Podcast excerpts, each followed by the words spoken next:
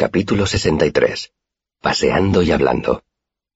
Willem y Simon ya se habían terminado la comida cuando llegué a nuestro rincón preferido del patio. Lo siento, dije al dejar mi laúd sobre los adoquines cerca del banco. Me he entretenido regateando.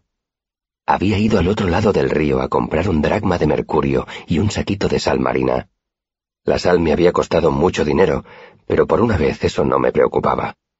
Si la suerte me acompañaba, pronto ascendería en la factoría, y eso significaba que dejaría de tener problemas económicos.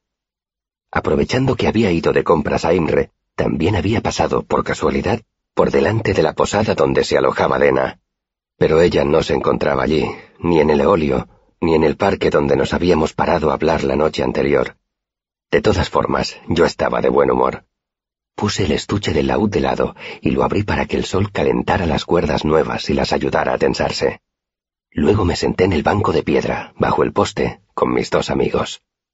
¿Dónde estuviste anoche? me preguntó Simón fingiendo indiferencia. Entonces me acordé de que habíamos quedado los tres con Fenton para jugar a esquinas. Al ver a Dena me había olvidado por completo de que tenía otros planes. Dios mío, lo siento, Sim. ¿Me esperasteis mucho rato? Sim me lanzó una mirada. Lo siento, repetí, confiando en parecer tan arrepentido como me sentía. Se me olvidó. Sim sonrió quitándole importancia. No pasa nada. Cuando comprendimos que no ibas a presentarte, fuimos a la biblioteca a beber y a ver chicas. ¿Se enfadó Fenton? Se puso furioso, dijo Willem con calma entrando por fin en la conversación. Dijo que la próxima vez que te viera te iba a dar un sopapo. La sonrisa de Sim se ensanchó. Dijo que eras un elir microcéfalo sin ningún respeto por sus mayores. Hizo ciertas afirmaciones sobre tus orígenes y sobre tus tendencias sexuales hacia los animales, añadió Willem muy serio. En la túnica del telino, cantó Simon con la boca llena. Entonces rió y empezó a atragantarse. Le di unas palmadas en la espalda. ¿Dónde estabas? preguntó Willem mientras Sim intentaba respirar. Anker dijo que te marchaste pronto. No sabía por qué, pero no me apetecía hablarles de Dena. Me encontré a una persona. ¿A una persona más importante que nosotros? Preguntó Willem con un tono monótono que podía interpretarse como crítico o irónico. Con una chica, confesé. Will arqueó una ceja. ¿La que andabas buscando? Yo no andaba buscando a nadie, protesté. Ella me encontró a mí, en Ankers. Eso es buena señal, comentó Willem. Sima sintió. Luego me miró con una chispa de burla en los ojos. ¿Y cantasteis algo? Me dio un codazo y subió y bajó las cejas varias veces seguidas. ¿Un dueto? Estaba tan ridículo que ni siquiera podía ofenderme. No, no cantamos nada. Solo quería que la acompañara a su casa. ¿Que la acompañaras a su casa? dijo Sim insinuante y volvió a subir y bajar las cejas. Esa vez lo encontré menos divertido. Ya había oscurecido, dije con seriedad. Solo la acompañé hasta Imre. Ah, dijo Sim decepcionado. Te marchaste muy pronto de Ankers, dijo Will. Y nosotros esperamos una hora. ¿Se tardan dos horas en ir a Imre y volver? Dimos un largo paseo, admití. ¿Cómo de largo? me preguntó Simón. De varias horas. Desvié la mirada. Seis. ¿Seis horas? se extrañó Sim. Mira, creo que me merezco unos cuantos detalles después de los rollos sobre ella que he tenido que aguantar estos dos últimos ciclos. Estaba empezando a irritarme. Yo no pego rollos, solo estuvimos paseando, dije. Y hablando. Sim me miró con desconfianza. Venga, hombre, ¿durante seis horas? Willem le dio unos golpecitos en el hombro a Simón. Dice la verdad. Simón lo miró. ¿Por qué lo dices? Suena más sincero que cuando miente. Si hacéis el favor de callaros un minuto, os lo contaré todo, ¿de acuerdo? Sim y Will asintieron. Agaché la cabeza y me miré las manos, tratando de ordenar mis pensamientos, pero estos se resistían. Fuimos a Imre por el camino más largo y nos paramos un rato en el puente de piedra. Fuimos a un parque de las afueras de la ciudad.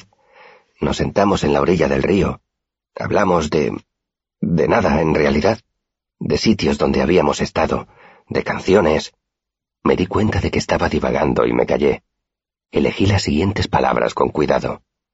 Me planteé hacer algo más que pasear y hablar, pero... me interrumpí. No sabía qué decir. Mis dos amigos se quedaron callados un momento. Increíble, dijo Willem maravillado. El todopoderoso Quoth vencido por una mujer. Si no te conociera como te conozco, diría que tenías miedo, dijo Simon medio en broma. Claro que tengo miedo, dije en voz baja, secándome las manos en los pantalones. Tú también lo tendrías si la hubieras conocido. Tengo que hacer un esfuerzo para quedarme aquí sentado, en lugar de ir corriendo a Imre, con la esperanza de verla detrás de algún escaparate o cruzando una calle. Esbocé una temblorosa sonrisa. Pues ve. Simon sonrió y me dio un empujoncito. Buena suerte. Si yo conociera a una mujer así, no estaría aquí comiendo con vosotros dos. Se apartó el cabello de los ojos y me dio otro empujoncito con la otra mano. Ve. Me quedé donde estaba. No es tan fácil, dije. Contigo nada es fácil, murmuró Willem. Claro que es fácil, nos contradijo Simon riendo. Ve y cuéntale lo que nos has contado a nosotros. Ya, dije con sarcasmo, como si fuera coser y cantar. Además, no sé si a ella le interesaría oírlo. Es tan especial. No sé qué quiere de mí. Simon me miró a los ojos con franqueza. Esa chica fue a buscarte. Es evidente que quiere algo. Hubo un momento de silencio, y me apresuré a cambiar de tema mientras tenía ocasión. Manet me ha dado permiso para empezar mi proyecto de oficial. ¿Ya? Sim me miró con ansiedad. ¿Está Kilvin de acuerdo? No le gustan los atajos. No he tomado ningún atajo, repliqué. Es solo que aprendo deprisa. William dio una risotada y Sim intervino antes de que nosotros dos empezáramos a discutir. ¿En qué va a consistir tu proyecto? ¿Vas a hacer una lámpara simpática? Todo el mundo hace una lámpara, aportó Will. Asentí. Quería hacer algo diferente, quizá un termógiro, pero Manet me aconsejó que hiciera una lámpara. La campana de la torre dio cuatro campanadas. Me levanté y recogí el estuche del laúd para irme a clase. Deberías hablar con ella, dijo Simón. Si te gusta una chica, tienes que decírselo. ¿Cómo te ha funcionado a ti esa táctica hasta ahora? Dije. Me fastidiaba que Sim, precisamente, quisiera darme consejos sobre cómo debía comportarme con las chicas. Estadísticas en mano, ¿cuántas veces te ha dado resultado esa estrategia en tu vasta experiencia? Willem miró hacia otro lado mientras Sim y yo nos fulminábamos con la mirada. Yo fui el primero en ceder.